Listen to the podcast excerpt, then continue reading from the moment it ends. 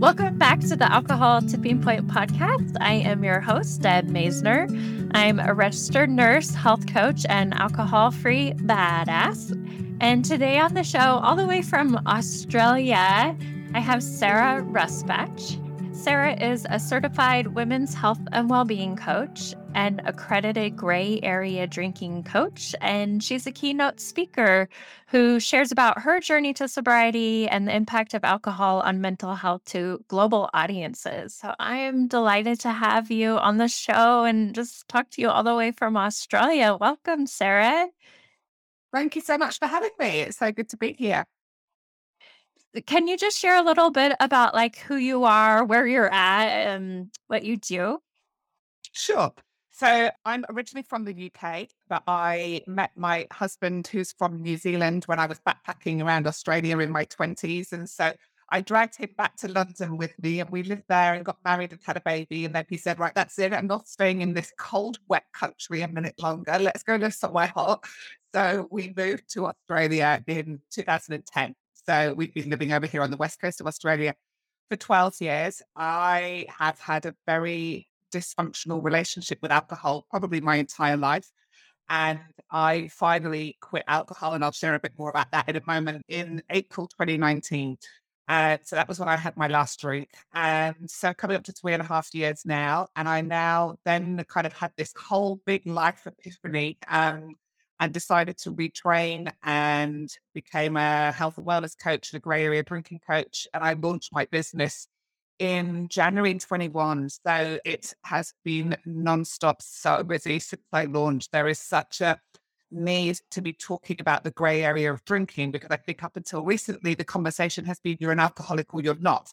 And what no one's doing is talking about the grey area, which is what I do, because most people don't fall into the alcoholic category or they don't give themselves that label, but they still have a problem with alcohol. So where do they go to get support if that's the category that they fall into? And that's where I've stepped in. So I work mostly with women. Most of my women tend to be aged, I'd say between 35 and 65. It's that real middle age level where I think women are so stressed and managing so much. And perhaps they're raising kids, they're looking after elderly parents, they're running jobs, they've got pressure to look good, to be cooking home cooked meals, to be making kids' outfits for book fair, to be, you know, we're doing all the things and we are so stressed and so overwhelmed that alcohol becomes a really, really quick fix to mitigate that stress. And what I do is really help my ladies to find other soothing techniques to manage stress and anxiety without alcohol. Oh, and, and yeah, you're right. There is such a need for that. And and just like you were talking about the gray area drinking and i'm i was telling you before we started recording i was like i'm so glad you're coming on the show to talk about that you know i that because i considered myself a gray area drinker and i was i just felt like i was so glad that that term got coined because, like you were saying, I just felt like I didn't fit in anywhere. You know, I just, I was like, well, I'm, I know I'm not going to do AA and I don't need inpatient rehab and but I'm still functioning. And so it, it it's just this really gray area, like it, like it's name. Can you talk a little bit more like about what is gray area drinking and like how someone would know that they are a gray area drinker? Yeah, sure. So I think of gray area drinking as being that scale of one to 10. So one is someone who very rarely drinks. Maybe they have a glass of champagne at a wedding to toast the bride and groom. And other than that, they don't think about alcohol. 10 is someone end stage physical dependency. So they need to have medical support to withdraw from alcohol because their body has become physically dependent on it. So they're two ends of the spectrum that are actually not that common. Most people don't fit into a one or a 10. And I think of gray area drinking as probably being between a five and an eight on that scale.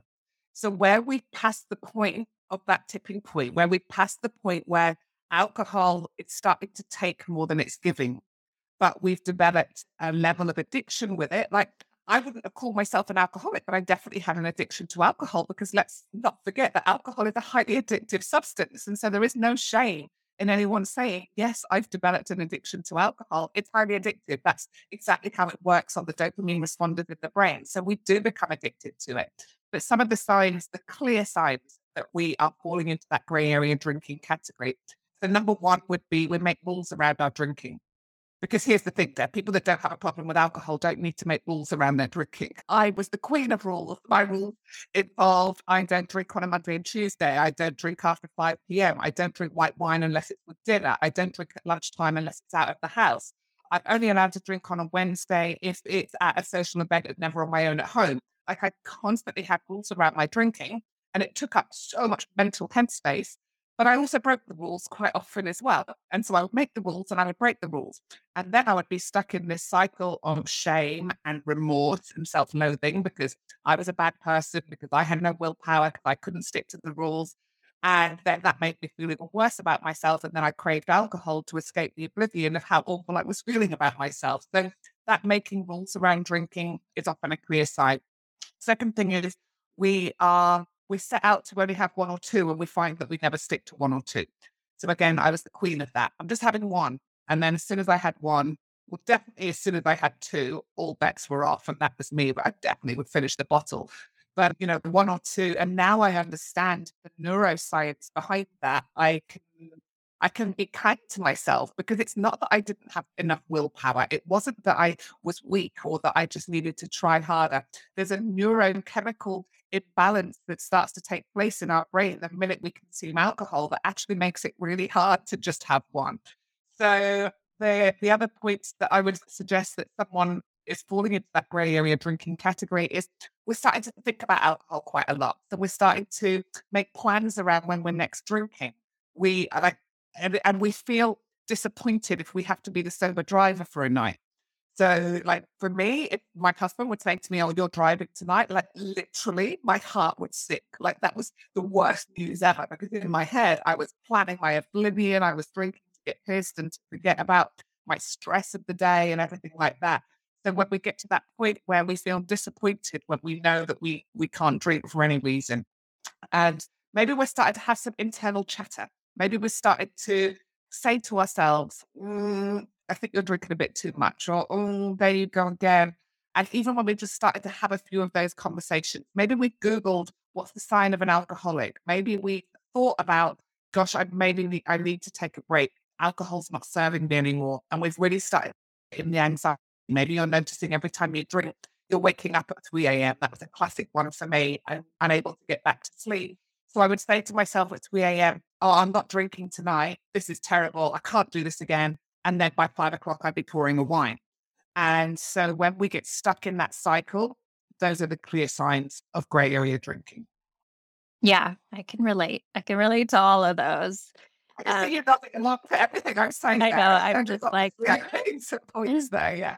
Yeah, and I just think it it's it's a more palatable term, you know, I know that uh, it, the term alcoholic isn't the term that we use in the medical community. You know, it's alcohol use disorder and it's on a spectrum from mild to moderate to severe, which is basically kind of what you're describing with gray area drinking. It's just packaged a little differently, right? Yeah. But I think but I, I love the fact that you said that you you you're not using the term alcoholic, and I think that that's a, a word that really should be abolished because it puts people into one category or another.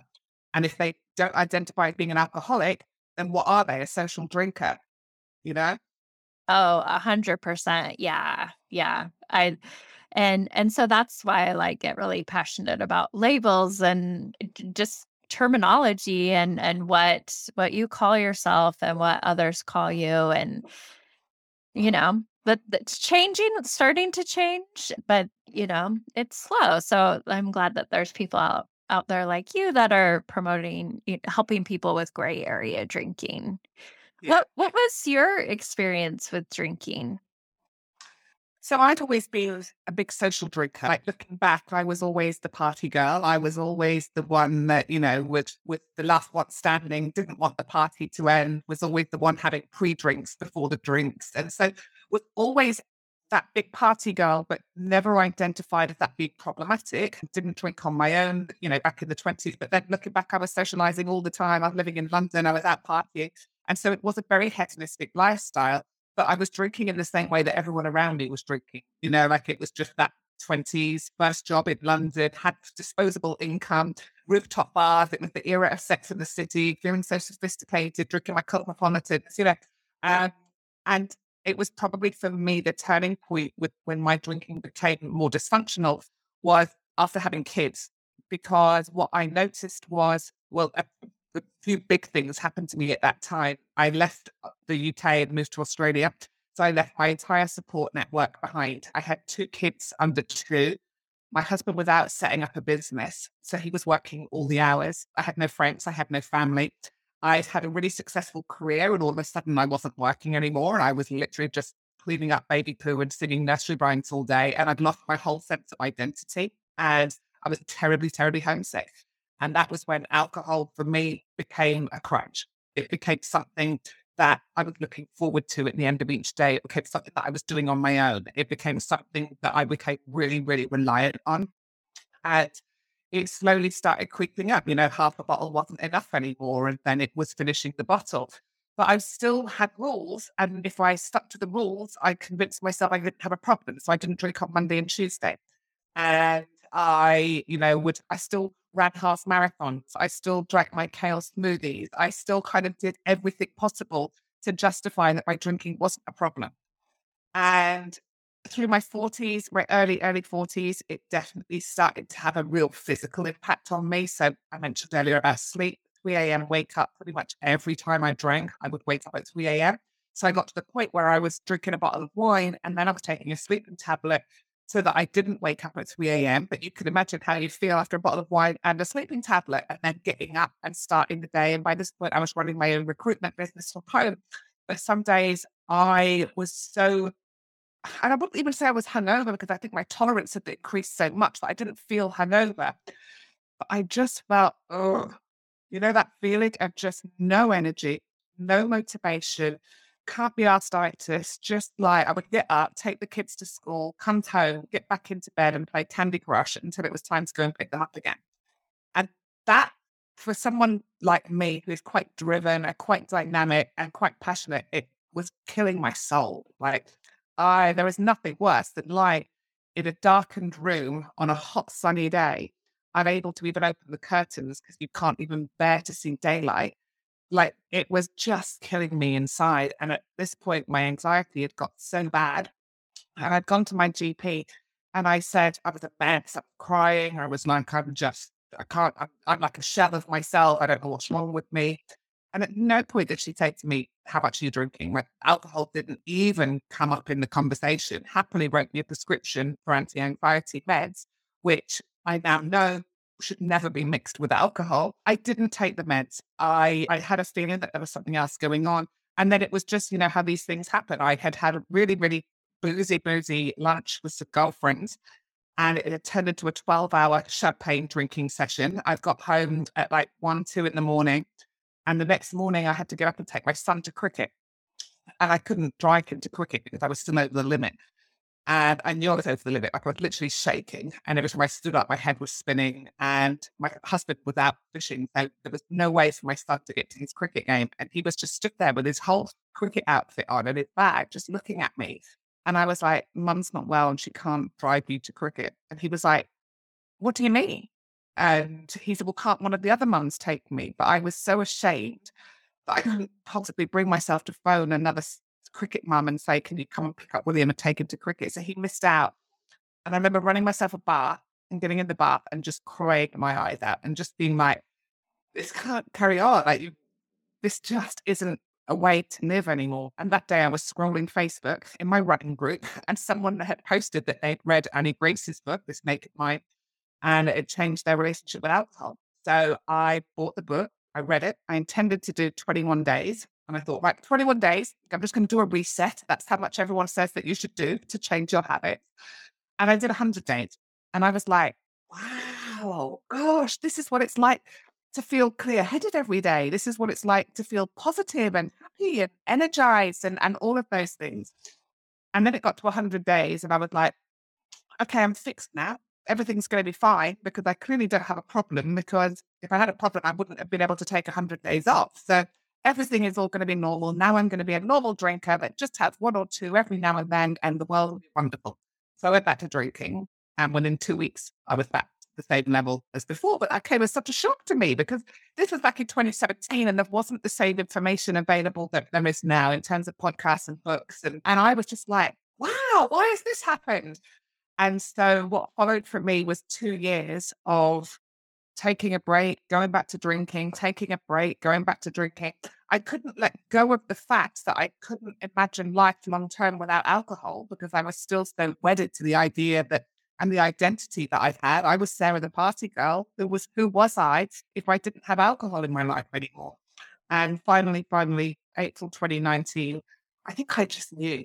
I just knew in my heart that this is it. I'm done. Like life for me, I am a better person. I'm a better mom. I'm happier. Like everything in my life goes better when I don't drink.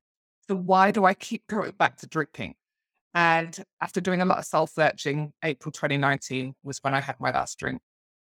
Well, congratulations.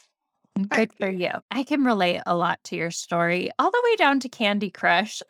Struggling being a mom and drinking and, and just feeling like crap. Still functioning, still like going to the Y, going to work out, being healthy, and just having this kind of hidden problem, honestly, Yeah. and and feeling so alone. I think that was part of it too. Yeah. And I I think that is is such a common process too is to you, you know you see it all the time with people that that's kind of how you go through changing your drinking is like okay become more aware and then you take these breaks but you're not quite ready to give it up and so you kind of do these this cycling of on and off on and off before you come to a point where you're like you know what i'm just better off without it Yeah. And it's so interesting because so many of my ladies will, I, I run alcohol free programs quite regularly and I bring people together into the community because there is so much joy and so much, it's so much easier when you see that you're not alone, right? And so, and I will say to them, I wish that I could make it easier for you. I wish I could take away that period of trying to stop, trying to moderate, not being able to. I said, but at the same time, I don't because it's in that that the learning happens and that you finally reach a point of going, no, I'm done. And you have to spend time in that kind of merry-go-round of trying to moderate, going back to drinking, taking breaks. And, and we all have to go through that. My hope is that you're working with me in the programs that I have, that people, it becomes shorter. You know, like Mhm. for me, it was two years of that. And I've got clients for whom it's been, you know, years and years. But I do believe when we're ready, we're definitely ready. Yeah, yeah, and I think creating a safe space for people to try to change their drinking and and be okay, like, it's normal not to get it the first time. It's normal to, like, take breaks and then go back, and then, you know, nobody gets to 100% right away. I mean, perfection just it's not possible, right? It it's it's really unrealistic, and so just having a safe place to just that uh, that's why I use the term, like, I help people practice not drinking, like, "Okay, we're gonna practice this." Yeah. Very cool, very cool. Well, I had some other questions to ask you. One one was about just your views of the impact of alcohol on anxiety and mental health, and and women's health overall, since you specialize in women. Yeah.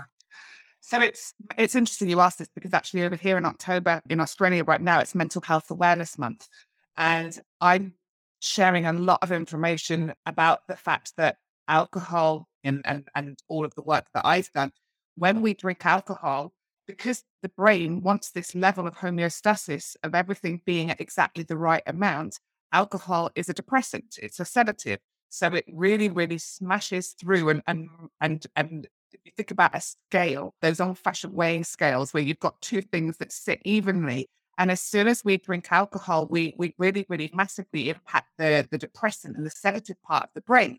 And the brain wants homeostasis, it wants everything to be equal. So it releases loads of cortisol, the stress hormone, to bring us back to being equal. So what we don't realize is that when we drink alcohol, we release more of the stress hormone cortisol to counter the impact of the alcohol. But the problem is when the alcohol wears off, we're left with this excess cortisol that leaves us feeling stressed and anxious. So alcohol sets us off on this spiral of when the alcohol wears off, we feel more stressed and anxious than we were before we had the first drink. So then we crave another drink simply to get rid of the feeling that's been created because we had the first drink in the first place. And it's the number one thing that my ladies notice when they come and work with me and they take that break from alcohol is how quickly their anxiety dissipates. And they're just like, wow, I would never have imagined that because I thought that alcohol was helping my anxiety because in that initial moment, it makes everything go away, right? And we feel calm. But in actual fact, over long term, it's causing it. Yeah, absolutely. And, you know, I was just thinking when you said October for Australia is Mental Health Awareness Month and October for the United States is Breast Cancer Awareness Month. And now, you know, we know more and more that alcohol is directly linked to breast cancer in women. And so it just kind of stood out to me like, mm-hmm, Yeah. yeah. Yeah. Why do you think women are drinking in higher levels than ever before? And it's interesting that they recently had a report done over here in Australia where they categorized middle aged women as the category, the demographic that's drinking the most. Uh, Okay. and well, there's a couple of reasons. Number one, big alcohol have deliberately targeted women and done everything possible to try and make us believe that alcohol is the answer to all our problems, that we need to have that glass of wine. We deserve it. It's a reward at the end of the day. Like the marketing that has been done by big alcohol, deliberately focused on women, has seen a direct correlation in the number of women developing alcohol use disorder, right? It, it, it's not rocket science to see what, what's happened there. Second thing is that women are more stressed than ever before. Like Gabor Mate had done a post not that long ago saying it's the most difficult time to be a mother since the Second World War because we have got so much that we are dealing with. Most of us are, you know, we're working perhaps full time, we're raising kids, we're looking after elderly parents, we're running a house, we might have money worries. We've had gone through a pandemic, right? There has been so much going on. And alcohol is a really quick fix in that initial moment to make everything go away. And when I did a poll in my group, and I've got a community with 11,000 women, and I said, Why do you drink? And the number one reason was stress and anxiety and overwhelm. And women, like there, there was a study that was done that showed that men drink to enhance a good mood and to socialize, and women drink for oblivion. And that just says it all, right? Yeah, definitely. I that's interesting. I did a poll for my group too, and stress and anxiety was hands down the number Yeah. one reason that people drink. So common. Well, what would you say are like your top tips for anyone who is looking to change their relationship with alcohol? I think finding a community is number one because the thing about grey area drinkers is I think grey area drinkers tend to surround themselves with other grey area drinkers because it lulls us into that place of going, well, my drinking can't be that bad because everyone around me is drinking the same amount as me. So it's not normal to drink a bottle of wine a night. But you're if you're in a cohort cohort of friends that are all drinking a bottle of wine a night, then you kind of go, well, that's just normal. At least I'm not having two. But a bottle of wine a night is still 17 units a week. And I don't know what it is in America, but in the Australia, it's 12 units a week is the recommended maximum amount for women. And there can be up to 10 units in one bottle of wine.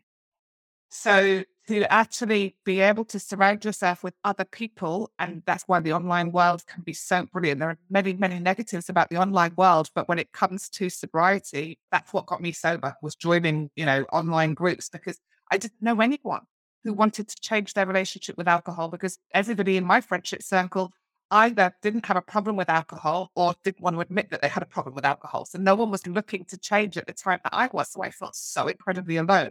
So joining a community where you've got other women who are going, yeah, I've been there, I've done that. I'm six months ahead of you. Let me hold your hand. Let me tell you this is normal. Like going through all of that is really important. I think identifying your triggers and identifying, well, what is causing you stress and what can I change in my life? And then doing that deeper work. Like I think that we have to, the thing about alcohol is that it makes our world really small and it makes dull things more interesting. So we've become very lazy in our life in terms of not needing to do that much stuff to get a bit of a dopamine hit. Like you could literally just sit on the couch, watch a Netflix show, drink a bottle of wine, and feel great in that moment because you've had that big dopamine hit in the brain, but you've not had to move a muscle.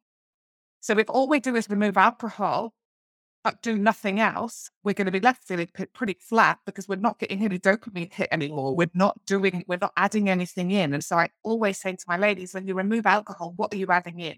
We've got to be intentional with creating the life that we want. And so for me, that has involved having a really good morning routine, exercising, making sure that I'm getting connection. I don't go out, obviously, boozing every night, but I make sure that I have a couple of catch ups a week with girlfriends. It might be a walk, it might be breakfast, it might be lunch. I practice yin yoga to soothe my nervous system. I do stuff that interests me. So I'm always learning, I'm always reading about something. Like it's been the greatest gift to actually, at 47 years old, to start to to to learn again and start to be interested in things because alcohol robbed me of all of that. But I think the main thing to say is it takes effort, right? Because when we get that dopamine hit sitting on the sofa and doing nothing but drinking a bottle of wine, we're making no effort.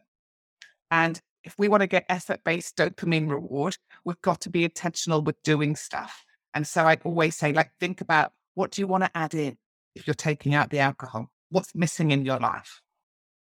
Those are those are great tips. I really appreciate that. I think those are going to help a lot. How have you seen like drinking culture change, you know, across the years and countries? Cuz you you're you've been in London, your husband's from New Zealand, you're in Australia. Like have you seen changes and what are they like? Yeah, I would say Look, I think COVID has had a massive impact on people's drinking. Melbourne was the most locked down city in the world. I think that in Melbourne, they were pretty much locked down for nearly two years in terms of sometimes only being out, allowed out of their homes for an hour a day. And so I think that that has had a massive impact because I've seen lots and lots of ladies who drank a lot during COVID and said, right, okay, I'm going to stop once, once life returns to normal. And then they found that they can't because we build up tolerance and we build up an addiction to alcohol. So I think that has played a massive part. I also think it's interesting. The Australian drinking culture is is similar in some ways to the UK, but it's also quite different. So in the UK, you have lots of pubs. So every village has a pub, and the whole of the community of that village is centered around the pub. But the pub is family friendly, so it will have a playground, and it will. It's not a place that's designed for you to go and get pissed. It's a place for you, designed for you to have a nice lunch, maybe have a pint of beer or a glass of wine with your lunch, and that be it. Australia doesn't really have that. We have bars that are set up that are not kid friendly, where the kind of goal and the mission of that is to just go and get drunk, right?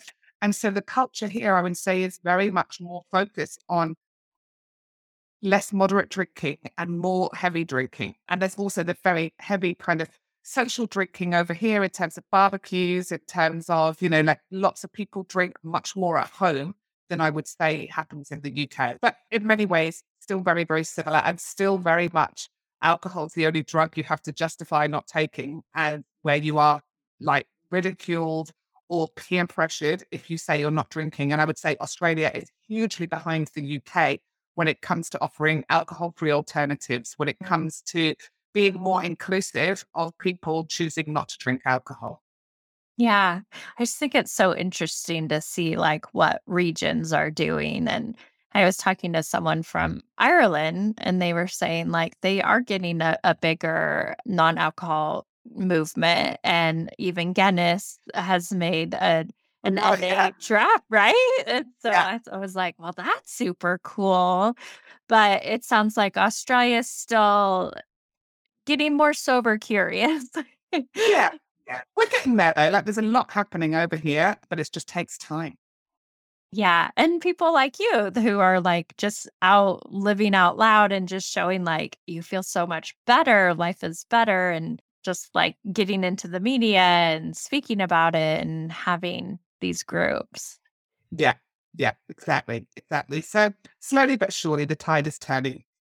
That is so fantastic. So, what would you say to someone who's listening right now and they're thinking, I guess, you know, I'm a gray area drinker. What do I do? I mean, you kind of gave your tips and yeah, go ahead. Yeah, like join any of the the communities out there. The Women's Wellbeing Collective is my great community on on Facebook. You can start to find, start reading some of the books, listening to the podcast, just start inspiring yourself and start to be aware of what are the options that are available to you. Because the biggest message I have is you don't have to be an alcoholic to decide to stop drinking. You can simply answer the question Is alcohol taking more than it's giving? And if it is, it's okay to say, Right, I'm going to take a break and I'm just going to see it as an experiment. You're not necessarily having to say, Right, I'm stopping forever. What you're saying is, I'm going to give myself a decent amount of time off alcohol and I'm going to review and I'm going to see, well, what version of me do I like better? What version of my life do I like better? Because the fact of the matter is that most people in the Western world will never take a long enough break from alcohol to know what their real potential is in life without it, you know, whatever happens, alcohol stays in your system for 72 hours. And even if you have one or two drinks, it still massively impacts your sleep. So you're still never going to be waking up feeling motivated, energized, ready to take on the world and living at your full potential. So give yourself that chance.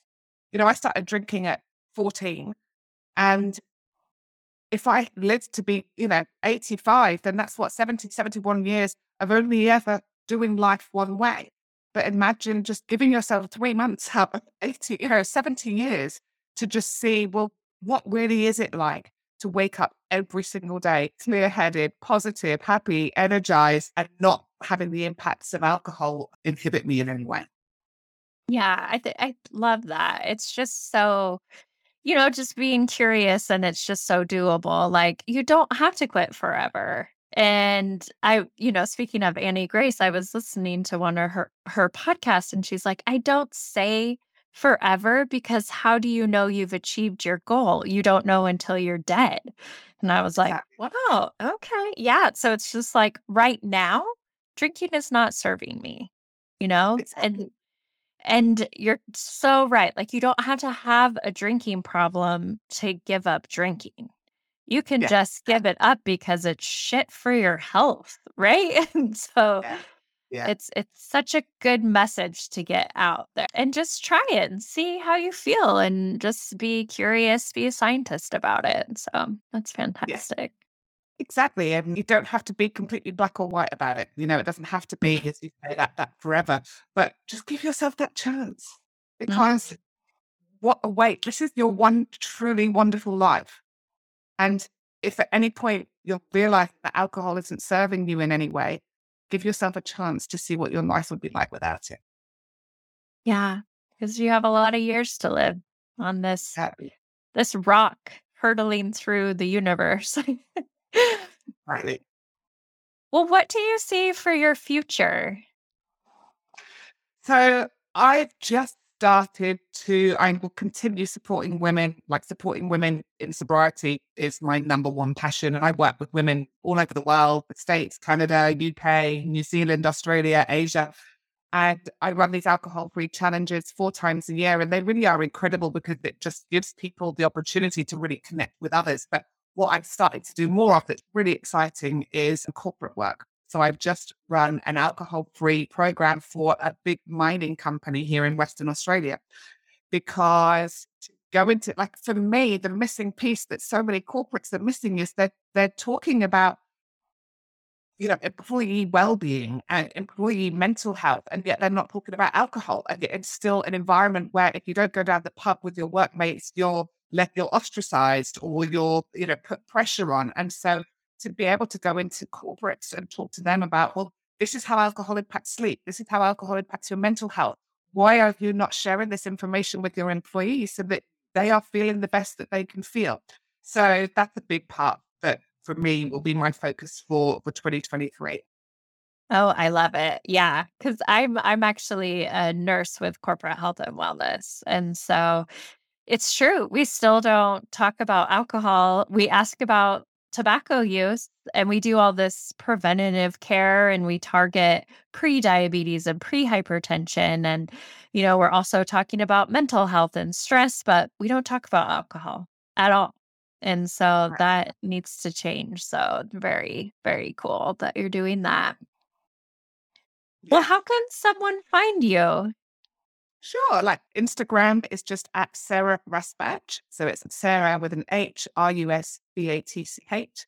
My website is sarahrusbatch.com and my Facebook community, the global community, completely free, is the Women's Wellbeing Collective. And we don't just talk about alcohol in there, we talk a lot about menopause and sugar cravings and energy and just kind of getting to that point in your life where you want to be feeling your best. And what can I do to achieve that? Oh, that's wonderful. I'll put those in the show notes so people can find you because I'm sure that they can identify with a lot of what you said. And so thank you. I'm just really grateful for you and all the work you're doing on the other side of the world. Glad that we could connect in this way in this online realm. So it's wonderful to have you on the show. Thank you so much. Thank you so much for having me. Thank you so much for listening to this episode of the Alcohol Tipping Point podcast. Please share and review the show so you can help other people too. I want you to know I'm always here for you, so please reach out and talk to me on Instagram at Alcohol Tipping Point and check out my website, alcoholtippingpoint.com, for free resources and help.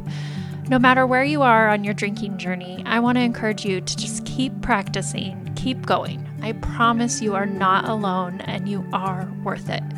Every day you practice not drinking is a day you can learn from. I hope you can use these tips we talked about for the rest of your week. And until then, talk to you next time.